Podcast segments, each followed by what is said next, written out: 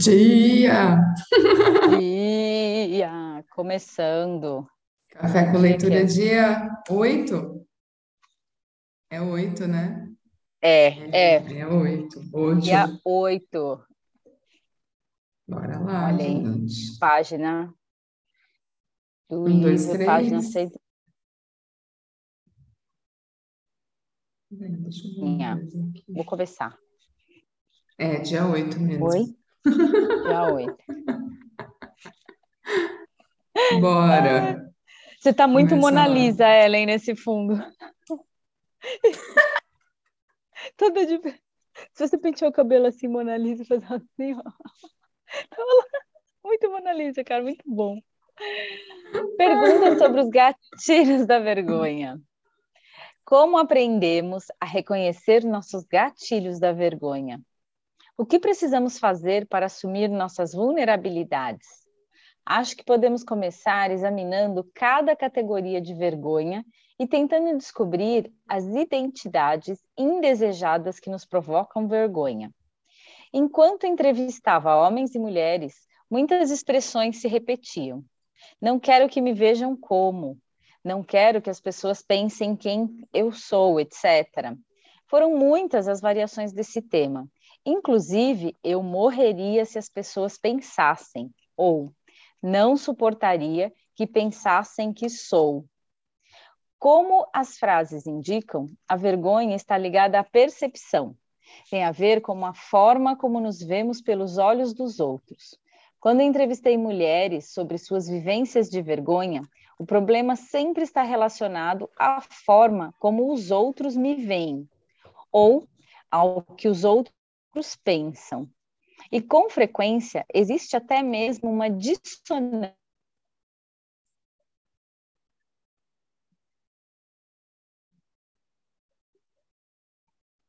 Sozinha. Sei que estou mudando. Sei que faço tudo de forma mais lenta e que nada é como costumava ser. Só não consigo suportar a ideia de que os outros percebam e me descartem como pessoa, porque ser descartada é vergonhoso.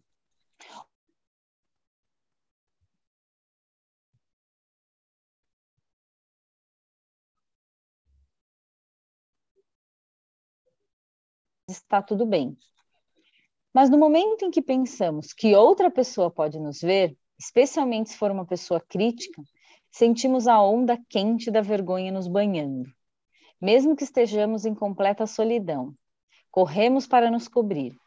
Assim que nos cobrimos, lutamos para afastar da cabeça a ideia de estar exposta. Isso é vergonha. Para nos ajudar a reconhecer alguns de nossos gatilhos da vergonha, vamos examinar as perguntas que faço em oficinas. Começamos com lacunas a preencher. Cada uma delas deve ser completada com uma categoria de vergonha. Então, tem a frase lá, quero ser vista como, aí 3 espaços e não quero ser vista como, alguns espaços e.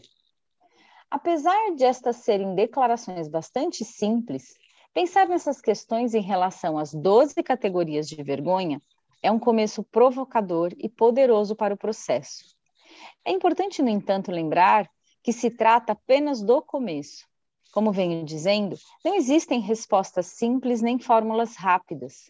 O próximo passo é tentar descobrir a origem dos gatilhos. Quando os participantes da pesquisa falaram sobre seus gatilhos, conseguiram exprimir uma compreensão de como e por que eles surgiram em suas vidas. A história da Silvia é um bom exemplo. A dinâmica de vencedor/perdedor é um gatilho para ela. A origem desse gatilho remonta à enorme pressão que enfrentou por parte do pai na época em que era atleta. Ao examinarmos nossas identidades indesejadas, 3 perguntas podem nos ajudar a revelar suas origens. Pergunta 1. O que essas percepções significam para mim? Pergunta 2. Por que são tão indesejadas? E 3. De onde vêm as mensagens que alimentam tais identidades? Quando se trata da vergonha, a compreensão é um pré-requisito para a transformação. Não somos capazes de conscientemente mudar de comportamento até estar cientes do que e por que pensamos. Antes de compreender a origem de sua vergonha, Silvia chegou a usar a abordagem vencedor-perdedor para envergonhar outros. A mudança de comportamento exigiu que ela reconhecesse o poder que aquele padrão tinha sobre sua vida e compreender a origem daquele poder. Na introdução, conhecemos Susan Kayla Teresa, e Sondra. Vamos dar uma olhada agora nos gatilhos descritos por elas e o papel que essas identidades indesejadas desempenharam em suas experiências. Você quer ler, mãe? Posso ir. Vai lá. Vamos lá. Susan contemplava a possibilidade de voltar ao trabalho até o momento da conversa com a irmã que a deixou envergonhada. Nesse exercício, Susan se concentrou em suas percepções sobre a maternidade. Ela escreveu: "Quero ser vista como mãe dedicada, aquela que coloca a maternidade acima de tudo, confiante, tranquila. Não quero ser vista como egoísta, ambiciosa demais, indiferente ou impaciente."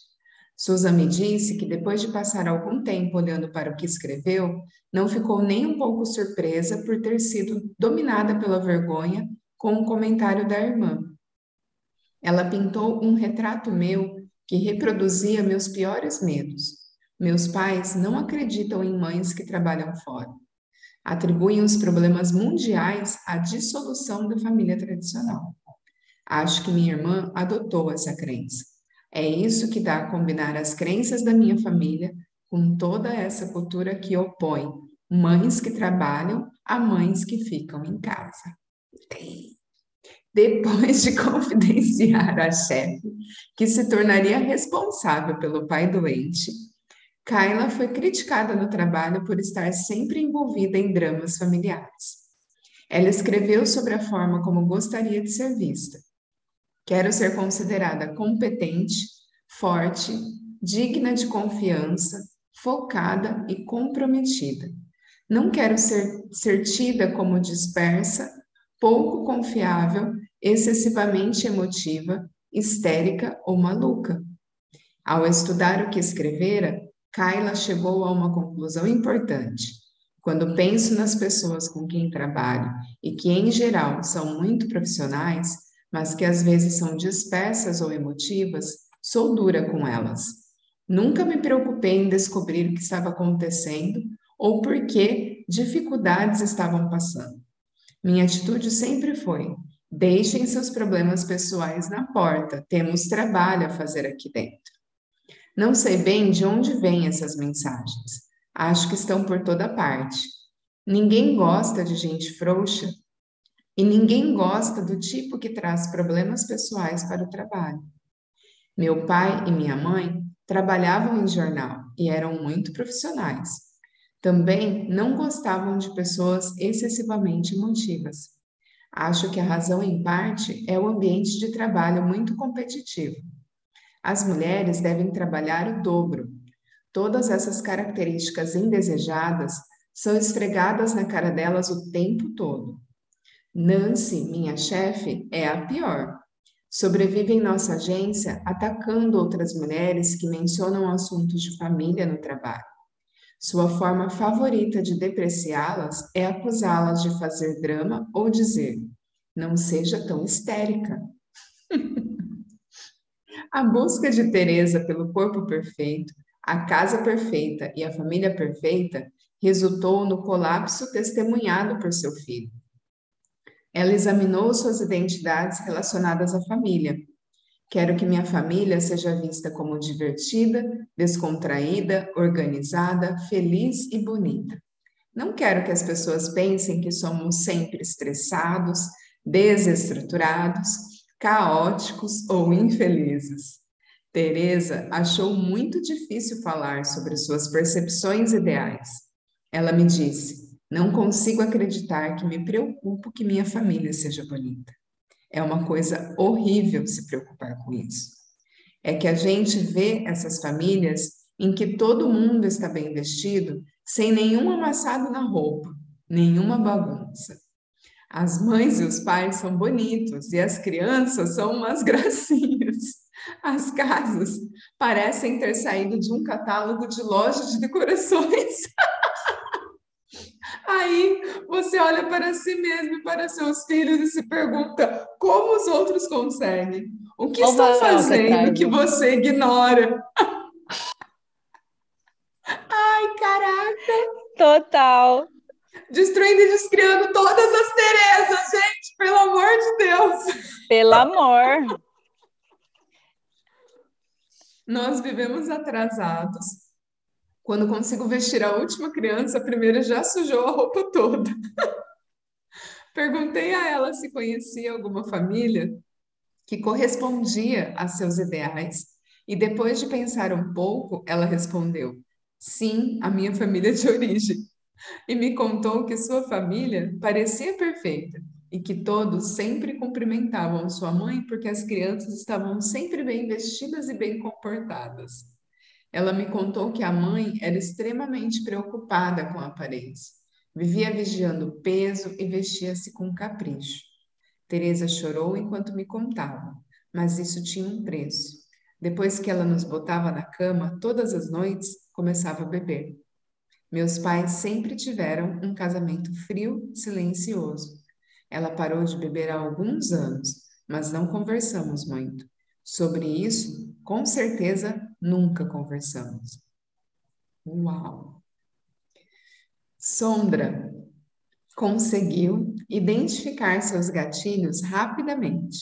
Tinha um bloco diante de si e escreveu: não quero que as pessoas me vejam como uma idiota que sempre diz as coisas erradas, desinformada ou mal educada. Quero que me vejam como uma mulher forte, elegante, culta, inteligente, eloquente, que consegue encontrar o equilíbrio entre suas paixões e seus conhecimentos. Sondra então explicou: no minuto que meu marido me disse que eu o deixava constrangido ao falar de política e religião com Dom, eu soube que não falaria mais nenhuma palavra. Ele sabia quanto aquilo me magoaria e foi com tudo. Ela pensou por um minuto e disse: talvez eu esteja apenas me machucando ao mostrar isso a ele, mas é onde estou no momento. Sondra explicou que os pais a criaram para ter orgulho do que é dizer o que pensa, mas não a prepararam para as consequências. Enquanto crescia, os professores a colocavam em situações de vergonha. O pastor advertia que ela falava demais e que nunca dizia coisa com coisa. O marido sempre tentava fazer com que ela baixasse o tom. E até a família do marido a criticava por se empolgar demais e ter opinião sobre tudo.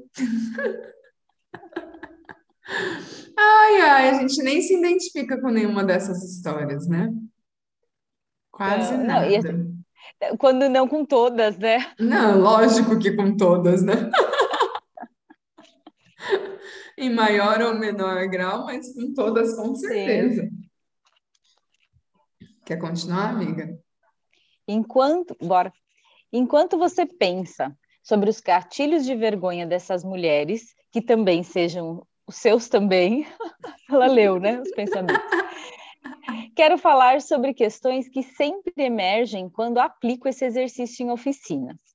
Em primeiro lugar, somos muito duras conosco. Quando identificamos essas identidades desejadas e indesejadas, reservamos pouquíssimo espaço para sermos humanas. Em segundo lugar, não é possível negar o poder das mensagens que recebemos ao crescer. Por fim, a maioria de nós julga outras pessoas nas quais identificamos as características que odiamos em nós mesmas. Quando grandes grupos realizam esse exercício, costumo perguntar: quantas acharam a frase? Tuca, quantas acharam a frase? Como quero ser vista? Mais difícil de responder do que não... Peraí, vou ler aqui de novo. Tuca me desconcentrou, gente. Fechei a janela. Quando grandes grupos realizam esses exercícios, costumo perguntar: quantas acharam a frase? Como quero ser vista? mais difícil de responder do que não quero ser vista como.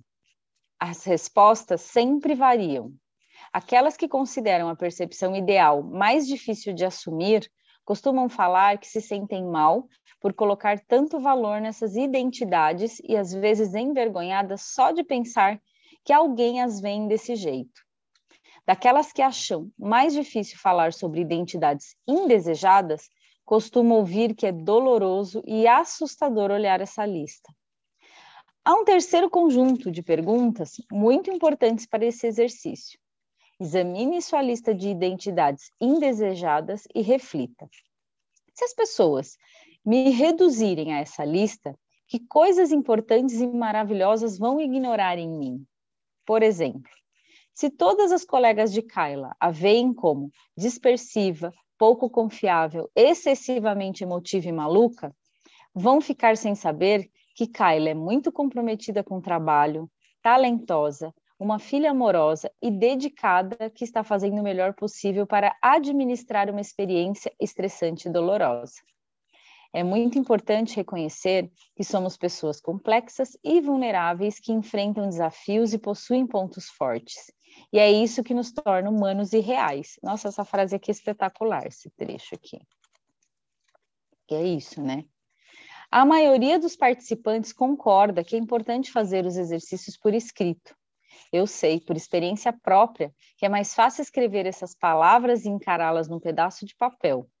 Mas também sei que isso dá a elas mais significado e permite que a gente debruce sobre elas e reflita.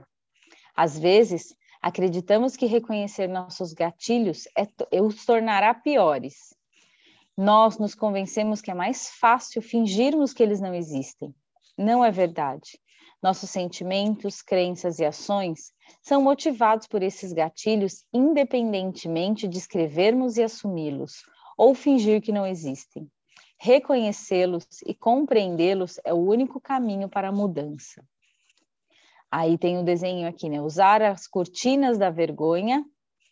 Aí tem lá, reconhecer os gatilhos, 0, 1, 2, 3, até consciência e compreensão. É o caminho, né? Essa trajetória. Na próxima sessão, vão introduzir o conceito de cortinas da vergonha. Como é possível ver na ilustração acima, quando não reconhecemos a vergonha, nem compreendemos as mensagens e expectativas que acionam em nós, costumamos confiar nessas telas para nos proteger. Como você vai ver, confiar nelas não só é inútil, como também muitas vezes pode levar à própria vergonha. Uau! Vamos começar com a cortinas da vergonha. Quer ver isso aí, menina? Vai lá. Peraí, tô no mudo. Eu tava aqui. Tô no mudo. Peraí que eu tô pondo a fotinha do Cortinas da Vergonha. Do Cortinas da Vergonha. Aquela frase eu não consegui pôr, daqui a pouco eu coloco. Peraí, eu vou... Dá um print, porque eu copiar o texto já não tá funcionando. Peraí que eu vou caçá-la aqui. Sei lá, o que tá rolando. Bora lá, Cortinas da Vergonha. Cheguei ao termo Cortinas da Vergonha depois de analisar informações da primeira centena de entrevistas. À medida que as mulheres explicavam as formas imprevisíveis e por vezes inconscientes com que reagiam à vergonha, percebi que as experiências tinham algo em comum. Ao nos verem em uma situação de vergonha, em geral somos tomadas pela necessidade de nos esconder ou de nos proteger a qualquer custo. Ao pensar sobre nossas reações, tentando nos proteger da vergonha, me vinham à cabeça cortinas de fumaça, cilindros que expelem uma fumaça densa, usados pelos militares para ocultar suas atividades dos adversários. Infelizmente, essas cortinas não funcionam para nos proteger da vergonha. Não estamos lidando com tanques e infantaria por trás da linha do inimigo, mas com pessoas e relacionamentos. Não seria maravilhoso se carregássemos esses cilindros no bolso e quando alguém ferisse nossos sentimentos, nos fizesse sentir vergonha ou nos deixasse com raiva, pudéssemos pegá-los, liberar a fumaça densa e sair correndo? ou até ficar no mesmo lugar por trás da parede de fumaça, fazendo gestos obscenos. Muito bom. Por favor. Eu encomendaria caixas e mais caixas se acreditasse que eles funcionariam. Infelizmente, não é assim. A realidade é que quando lançamos mão da cortina da vergonha, em geral, acabamos engasgados com a fumaça. Ao nos ver em uma situação de vergonha, nossa primeira camada de defesa costuma acontecer de forma involuntária. Remonta a reações primais de fuga, luta ou paralisia. A doutora Shelley Uram, psiquiatra formada em Harvard, trabalha atualmente em Meadows, uma instituição que trata traumas e dependência. Em um artigo, a doutora Uram explica que a maioria das pessoas relaciona eventos traumáticos a acontecimentos grandes, como acidentes de carro e desastres. Ela observa, porém, que tendemos a não reconhecer os pequenos e silenciosos traumas que costumam desencadear a mesma reação de sobrevivência no cérebro. Depois de estudar o artigo da doutora Uram, acredito que é possível que muitas de nossas primeiras experiências com a vergonha, especialmente com pais irresponsáveis, tenham sido armazenadas em nosso cérebro sob a forma de trauma. É por isso que com frequência experimentamos dolorosas reações corporais quando nos sentimos criticados, ridicularizados, rejeitados e envergonhados.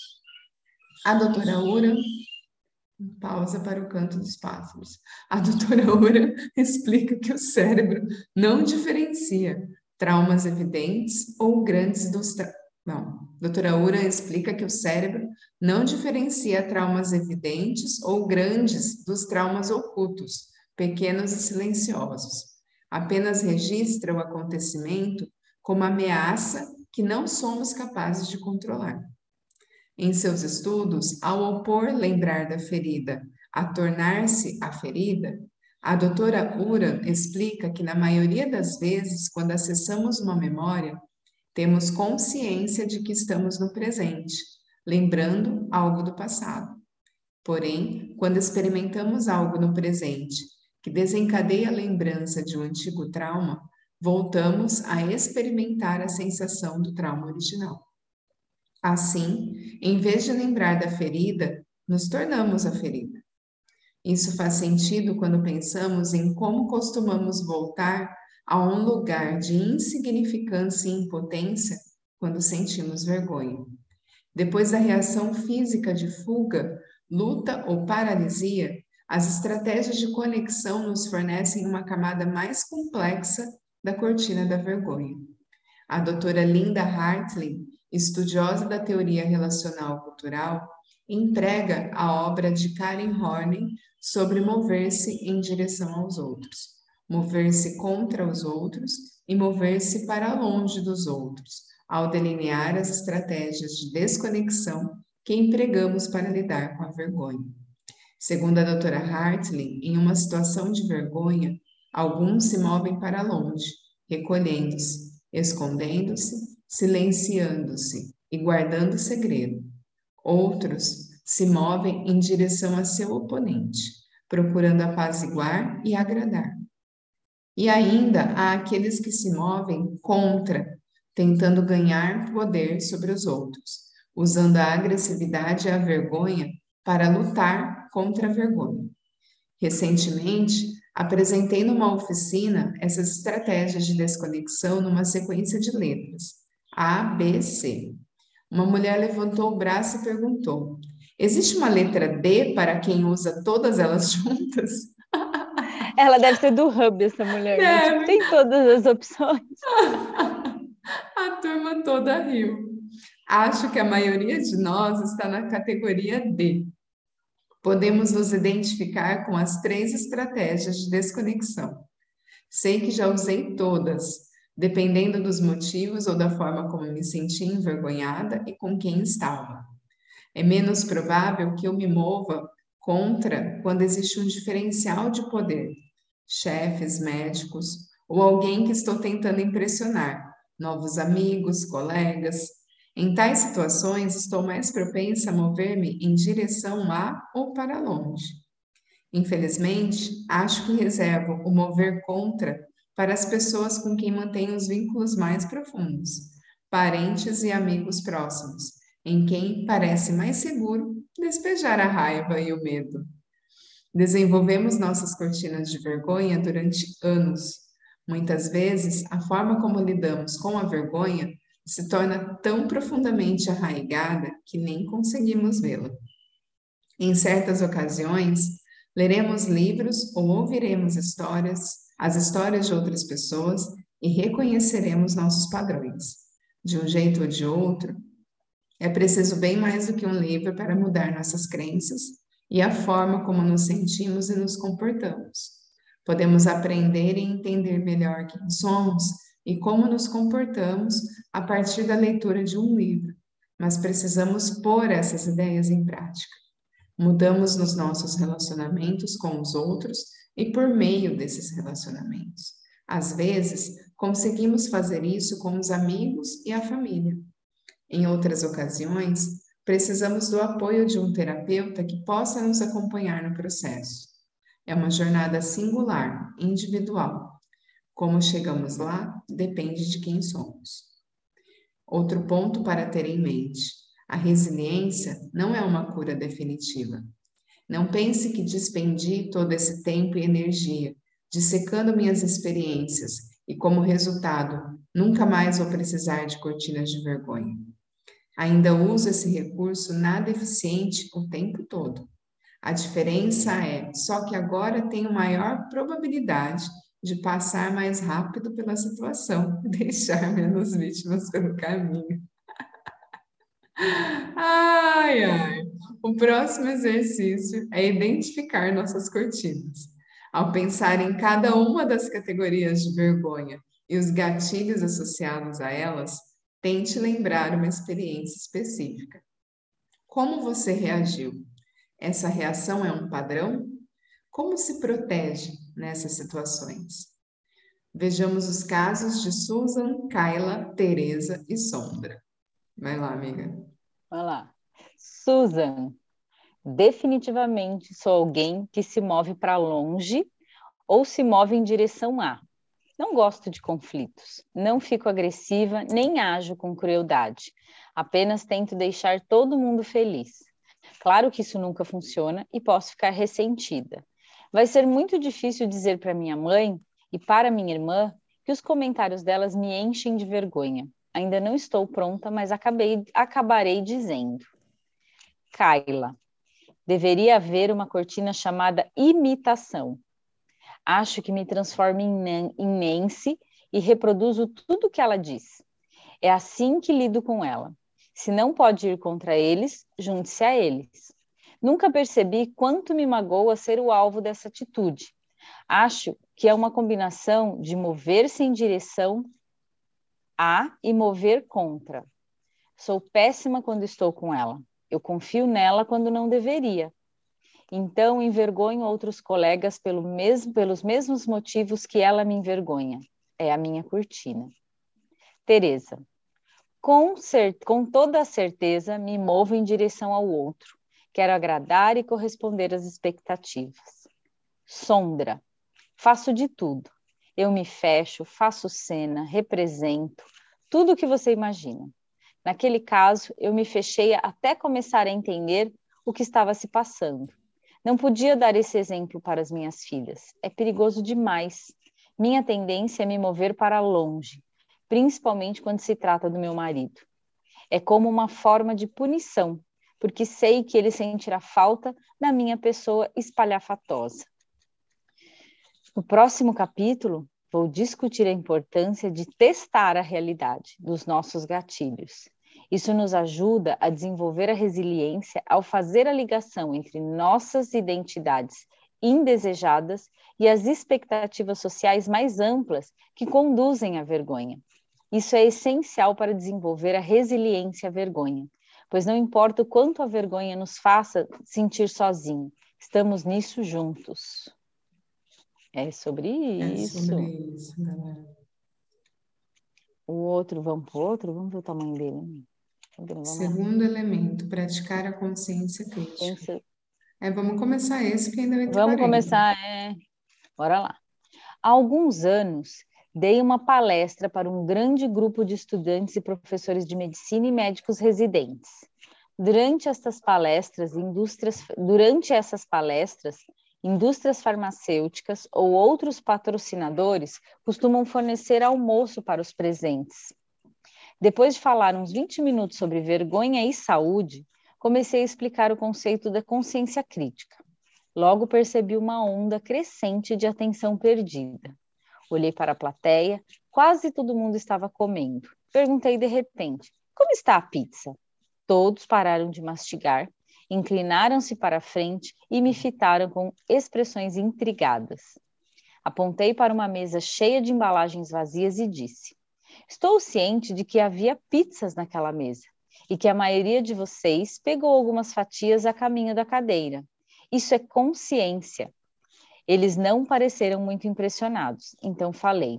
Também estou ciente de que vocês têm muito pouco tempo para o almoço e que o representante de vendas da indústria farmacêutica ofereceu comida como incentivo para que comparecessem a esta apresentação. Sem pizza, vocês provavelmente não estariam aqui. Se não estivessem aqui, não me ouviriam. Porém, o mais importante, não ganhariam a caneta e o bloco com a nova logomarca da empresa e os pacientes não os veriam com a caneta. Isso é consciência crítica.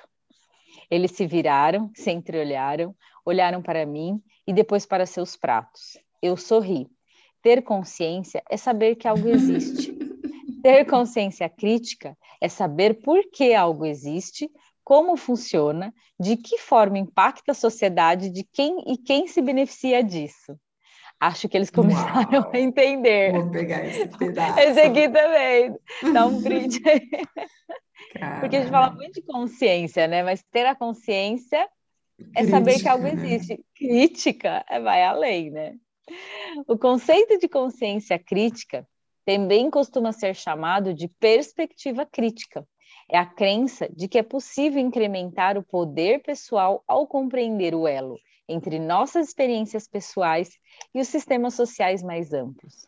Quando examinamos as categorias da vergonha, aparência, imagem corporal, maternidade, família, criação dos filhos, dinheiro, trabalho, saúde física e mental, sexo, envelhecimento, religião, estereótipos e rótulos, livre expressão e sobrevivência a traumas, ficou claro que a maioria de nós não foi ensinada a ver a relação entre nossa vida privada e influências sociais, políticas e econômicas. A vergonha funciona como uma lente de aumento colocada na câmera. Quando sentimos vergonha, damos zoom, fechamos o ângulo de visão e tudo que conseguimos ver é o nosso eu inadequado, solidão e dificuldades. Pensamos com nossos botões, sou o único, algo está errado comigo, estou só. Quando diminuir... Você visualiza a câmera, né? Quando diminuímos o zoom, surge um quadro completamente diferente. Vemos muita gente com as mesmas dificuldades. Em vez de pensar, sou o único, começamos a pensar, não posso acreditar, você também? Então eu sou normal? Eu achava que isso acontecia comigo. Assim que começamos a ter uma visão mais ampla, temos mais condições de examinar à luz da realidade, gatilhos e expectativas socio-comunitárias que alimentam a vergonha. Acho que a melhor forma de aprender a consciência crítica é aplicar os conceitos a um problema real. Comecemos pelo exame da questão da aparência e da imagem corporal. Gosto de usar esse tema como exemplo porque ele é um gatilho quase universal. Para começar a entender a visão mais ampla, precisamos fazer as seguintes perguntas panorâmicas sobre a aparência. Quais são as expectativas sociais e comunitárias em torno da aparência? Por que essas expectativas existem? Como essas expectativas funcionam? Como nossa sociedade é influenciada por essas expectativas? E quem se beneficia com essas expectativas? Gente, isso aí é cola, né? Post-it. Vou por lá também, gente. Foi lá, amigo. Depois a gente... Essa eu quero colar e escrever. E é sobre tudo, né? Não é só sobre aparência. Não, né? Ela provavelmente vai trazer dos 12, né? Ela pegou o universal. Jesus amado. Perguntas máximas aqui. Embora com base em identidade, em idade, raça, etnia, orientação sexual, etc., cada um de nós provavelmente tenha respostas específicas para essas perguntas. Para fim de exemplificação, vou responder de forma ampla e genérica. Que bom, né? Gratidão. Em primeiro lugar, quais são as expectativas sociais e comunitárias em torno da aparência? Do ponto de vista da sociedade, a aparência inclui tudo. De cabelo, pele, maquiagem, peso, roupa, calçados e unhas, até atitude, confiança, idade, riqueza. Expectativas específicas a comunidades incluem itens como textura, comprimento do cabelo, cor de pele, pelos faciais e corporais, dente, aparência produzida, aparência não produzida, roupas e joias.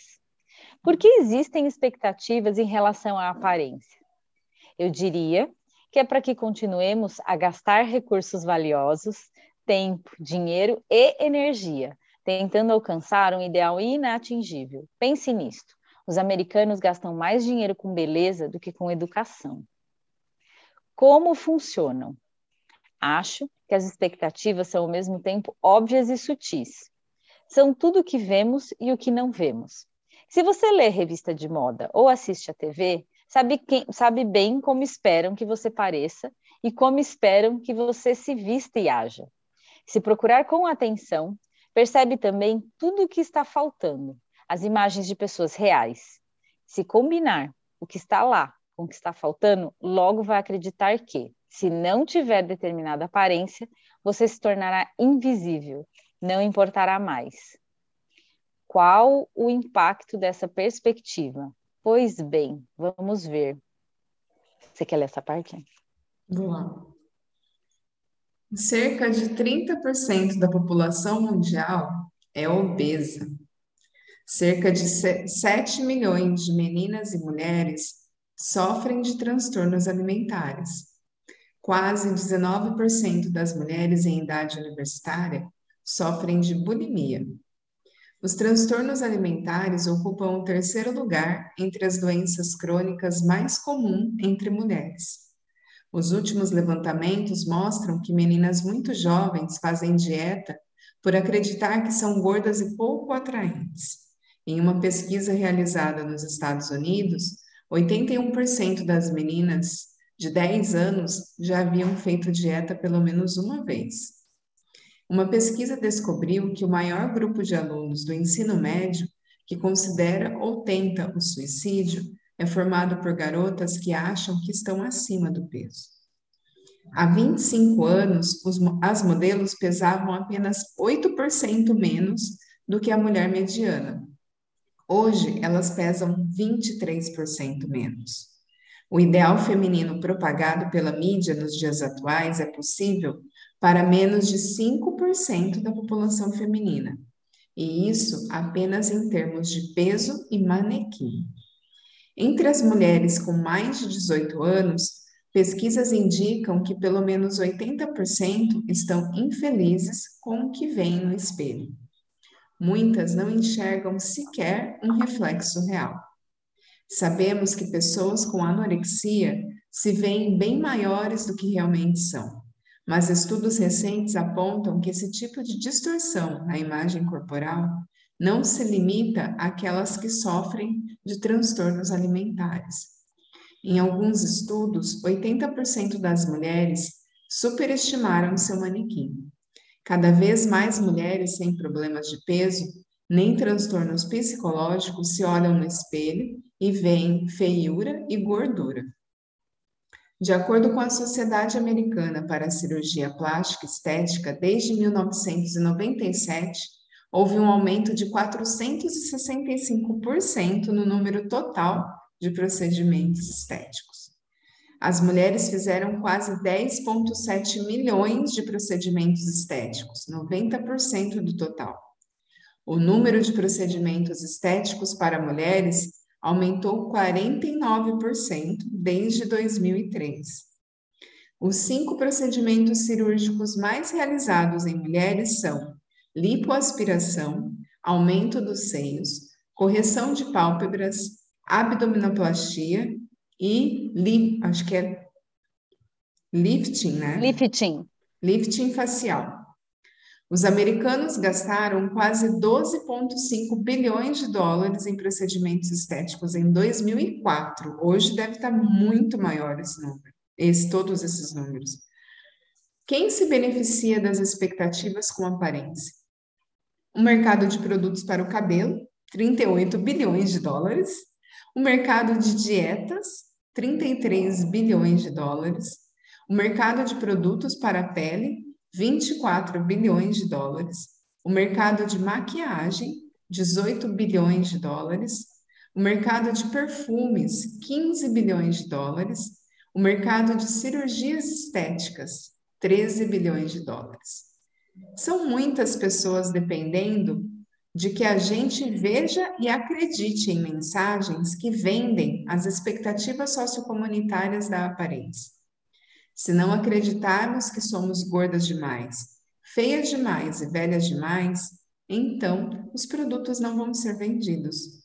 Sem a venda de produtos, ninguém paga os boletos. A pressão está no ar. Quando perguntamos e respondemos a essas questões panorâmicas, começamos a desenvolver a consciência crítica. O passo seguinte é aprender como usar essa informação para submeter nossos gatilhos ao teste da realidade. Para isso, devemos examiná-los e fazer as 6 perguntas seguintes. Mais perguntas, gente! Minhas expectativas são realistas? Posso ser tudo isso o tempo inteiro? Nossa, essa é boa. Essa é muito boa. Existe conflito entre essas expectativas? Estou descrevendo quem eu quero ser? Ou quem os outros querem que eu seja? O que acontece se alguém me associa a uma dessas identidades indesejadas? Posso controlar como os outros me veem? Como tento fazer isso? Depois você printa aí, amiga? Vou printar. Daí, manda lá no grupo. Durante nossa segunda entrevista, Gillian respondeu a esse teste de realidade.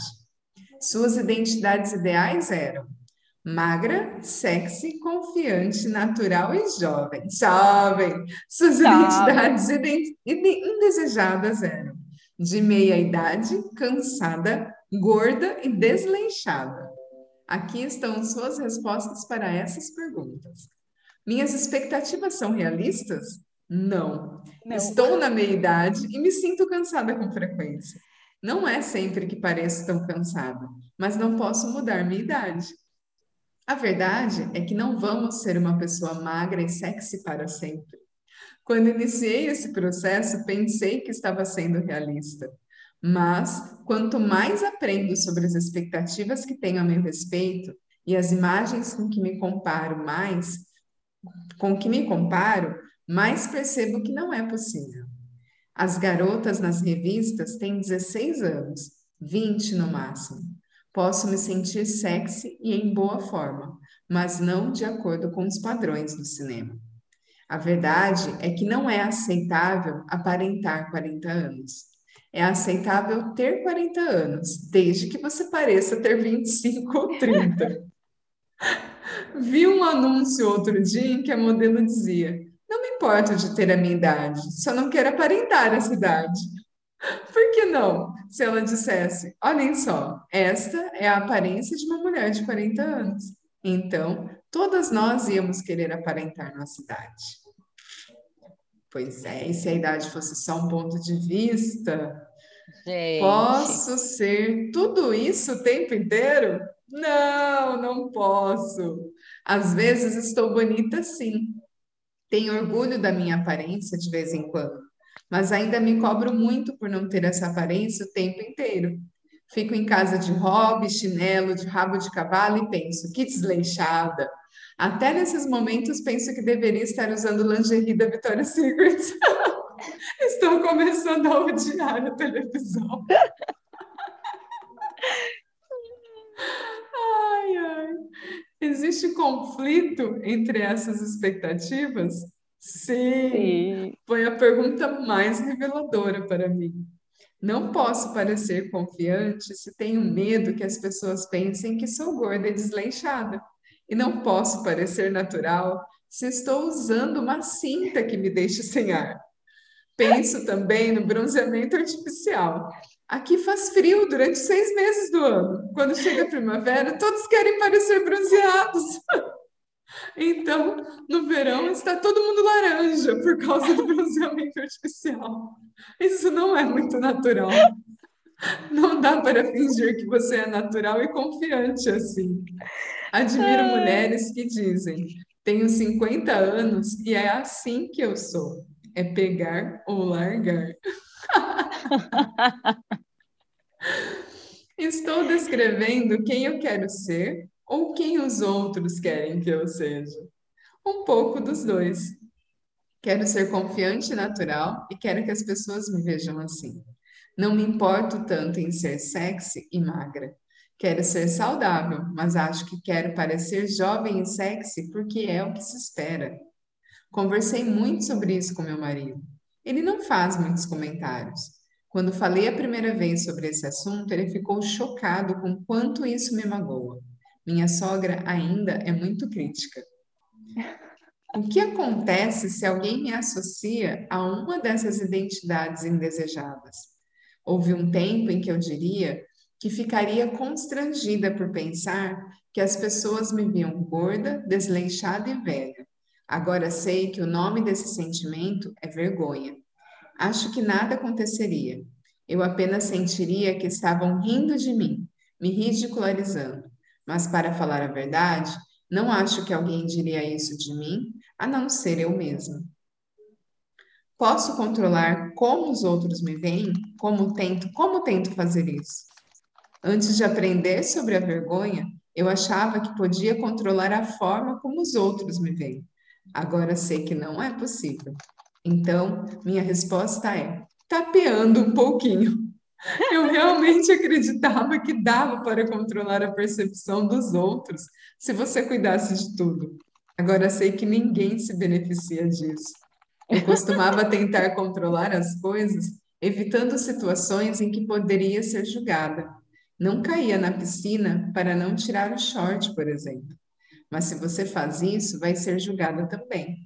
Não importa o que faça, não é possível controlar como as pessoas a veem. Vai lá, amiga. Peraí, eu me perdi aqui. Ao ler as respostas, né? Isso. Sabe quando sobe muito? Eu falo. Uhum. Tem que ir com o mouse, gente. Peraí. Eita, subiu de novo. Peraí. Ao ler, peraí. Gente, fugiu. Fala a página, que ele subiu muito aqui. Peraí. 142. Foi para 143, peraí. Ao ler... Aqui, achei. Ao ler as respostas de Gillian, você percebe que não é fácil submeter nossos gatilhos de vergonha ao teste de realidade. E é quase impossível se não tivermos uma noção do panorama mais amplo. Gillian com certeza usou o Zoom para ver suas questões de aparência e sua reação à mídia.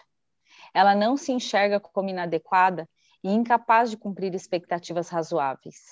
Sabe o que está enfrentando. São todas as mulheres contra a imensa indústria da beleza que é muito eficiente em nos fazer sentir mal em relação a nós mesmas. Gillian parece ter uma boa noção sobre o funcionamento de seus gatilhos e como eles as afetam.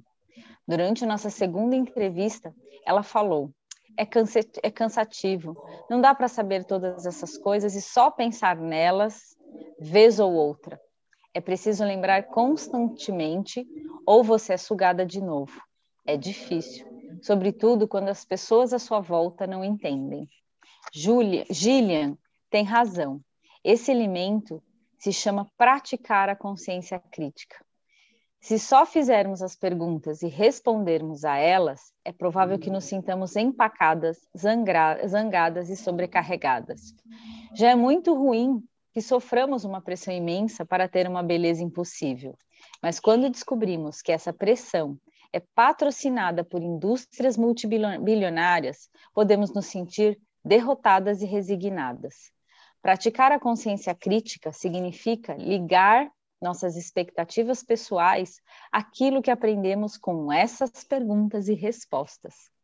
Quando fazemos, avançamos rumo à resiliência ao aprender como contextualizar, eu vejo o panorama geral, normalizar, não sou a única, e desmistificar, vou compartilhar o que sei com outras pessoas. Uau. Quando falhamos ao fazer essas conexões, aumentamos a vergonha. Individualizando, sou a única. Patologizando, algo está errado comigo. E reforçando, eu deveria estar envergonhada.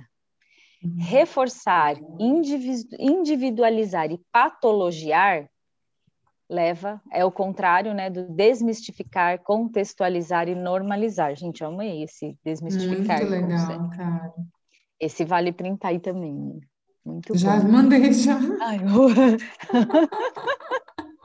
gente, é lição de casa. Eu acho que essa parte que ela traz aqui é o que eu e a Ela, a gente sempre fala do desafio diário, né? Sim. E eu acho que isso de desmistificar, contextualizar e normalizar é algo que a gente, eu acho que é um pouco da nossa prática, né? Descobrir que a gente não está sozinha, de que se a gente, tipo, qual é o pior, a pergunta que a gente faz muito, o que de pior pode acontecer, traz esse contexto, né? De você olhar um panorama geral.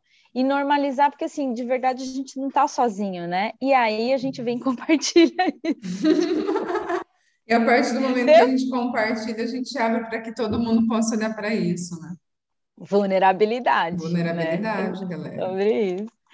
Sempre acho que os exemplos são úteis, sobretudo quando é preciso absorver novos conceitos. Por isso, neste capítulo, também incluí a resposta de Susan, Kayla, Tereza e Sombra. As perguntas panorâmicas e ao teste de realidade. A compreensão do panorama costuma exigir investigação. Por exemplo, a lista de números e estatísticas relacionadas à beleza neste capítulo veio de livros ou da internet. Realmente encorajo que você faça o trabalho investigativo.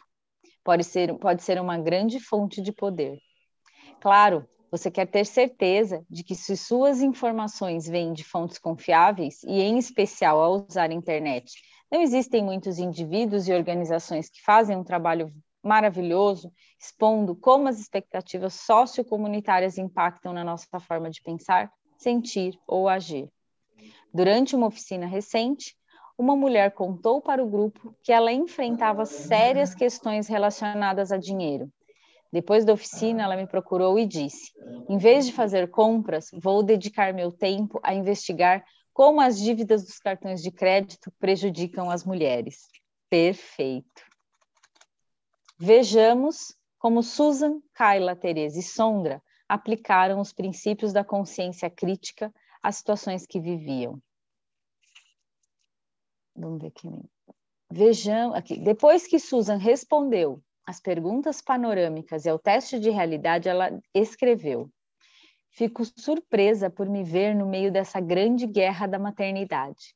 Não achei que fosse acontecer comigo. Não sou uma pessoa muito politizada, nem tenho muito uma opinião formada quando se trata de trabalhar ou ficar em casa. Não tinha ideia de que minha decisão de voltar ao trabalho em meio período provocaria tais emoções na minha irmã. Ela prosseguiu: não sei quem se beneficia de toda essa pressão. Com certeza não são as mães. Disse Susan: até colocar no papel, eu não tinha ideia de quanto me preocupo com o que as pessoas pensam. Sei que sou uma boa mãe, uma mãe dedicada. O que importa se essas pessoas percebem isso ou não? Ao final, Susan me disse que a coisa mais difícil era desapegar da ideia de que era possível controlar a forma como é vista pelos outros, em especial pela mãe e irmã. Eu continuo a me esforçar para convencê-las de que é uma boa decisão para mim e para minha família. Quero que mudem a forma como veem isso. Talvez seja possível, talvez não. Não tenho controle, o que é muito difícil. Kyla leu ambas as séries das perguntas relacionadas à consciência crítica e escreveu uma frase simples, mas poderosa. Eu fui convencida pelas mensagens que são usadas para me causar vergonha. Explico que se importava com o que Nancy, sua chefe, pensava e dizia porque admirava, e admirava sua visão inflexível sobre misturar o trabalho e família. Kyla disse, ninguém se beneficia disso, ninguém. Todos têm uma vida fora do trabalho que pode ser difícil, e não só as mulheres. Havia um sujeito na agência que tinha um filho doente. As coisas ficaram tão estressantes que ele precisou deixar o emprego. Eu me senti mal por ele quando tudo aconteceu, mas não o bastante para dizer alguma coisa. Perguntei se a empresa se beneficia dessa política não oficial e depois de pensar por um minuto ela falou, não, na verdade não se beneficia. Todo mundo fica estressado demais. Esse profissional que precisou largar o trabalho para cuidar do filho era incrível. Precisávamos dele e ele foi embora. Talvez as pessoas pensem que seja bom para os resultados, mas não é. Kyla me contou que o próximo passo seria considerar seriamente uma mudança para outra agência. Talvez haja a mesma cultura competitiva em todos os lugares, disse ela. Mas eu poderia recomeçar com outros limites e novas expectativas. Quer ver a Tereza, amiga?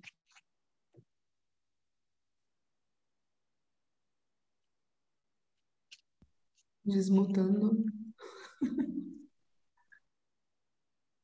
Tereza teve grande dificuldade com as perguntas, como explicou. Não sei se estou inventando desculpas para os meus sentimentos ou se só estou em busca de algo que vai fazer com que eu me sinta melhor. Não consigo parar de pensar que é possível ter uma versão melhor, mais bem acabada do que eu tenho. Uma coisa está clara, com toda certeza não posso viver tão estressada e sobrecarregada e ter uma família divertida, descontraída e feliz. Apesar de Tereza e a mãe manterem um relacionamento distante, ela disse que acha que às vezes julga sua família com o olhar da mãe. Minha decepção constante com a vida cria desgastes com meu marido e no nosso casamento. É injusto com as crianças. Elas, com certeza, não estão atrás de mais perfeição. Só querem que eu seja feliz. Ai, meu marido no fundo, gente. Estou extrapolando essas expectativas. Minha mãe está na minha cabeça. Quando Sondra examinou como sua experiência em falar, o que pensa, se encaixava no panorama de sua comunidade, chegou a uma complicada encruzilhada de raça e gênero. Por um lado, as mulheres negras são consideradas fortes e assertivas, principalmente ao lidar com os brancos, mas quando se trata de homens negros, esperam que baixemos a cabeça. Não acho que meu cunhado acredite nisso, mas certamente meu marido e a família dele pensam que não estou demonstrando respeito o suficiente quando coloco em xeque suas opiniões.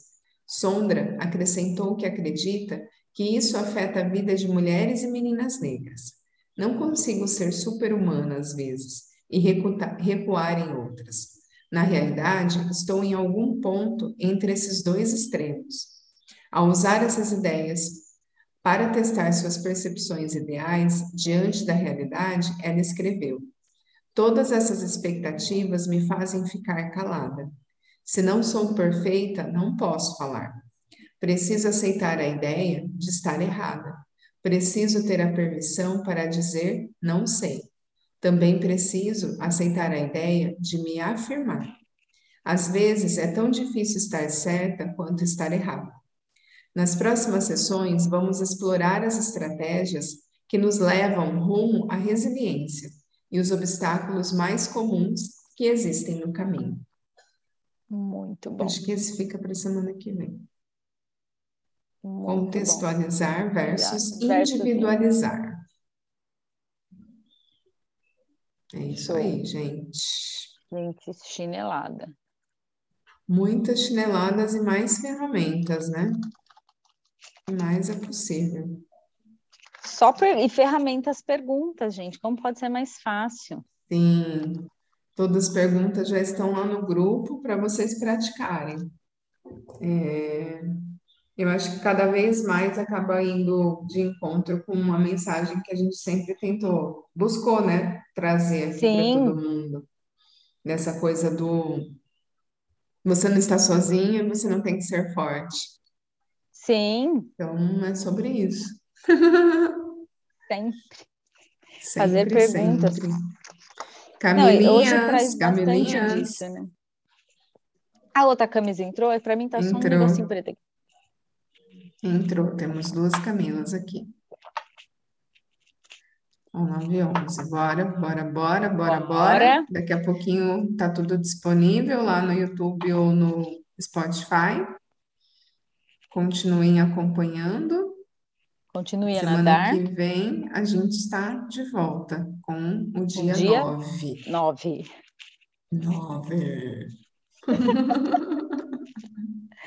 Achei excelente, bem isso. Traz muito do que vocês sempre sumiram. Tenta me expressar e nos convidar. É isso, Camis. É isso. A Brené fala a nossa língua, tá tudo certo. E esse livro é interessante, pois traz com exemplos. Isso. Eu acho que o olhar dela de pesquisadora, né? Ela sempre ela tenta contextualizar os conceitos que ela traz, né? Com exemplos, baseado nas pesquisas que ela faz sobre tantos temas, né? Fica fácil entender e nos reconhecer, e ver que é possível praticar as ferramentas. É isso. Exatamente. Quando ela traz a presença, a gente, na maioria das vezes, sabe que está ali, né? Representada de alguma forma também. Sim. Coragem. Pratique. Pratique. Excelente semana para todas nós, meninas. Muito bom. Gratidão. A Tuca veio dar tchau.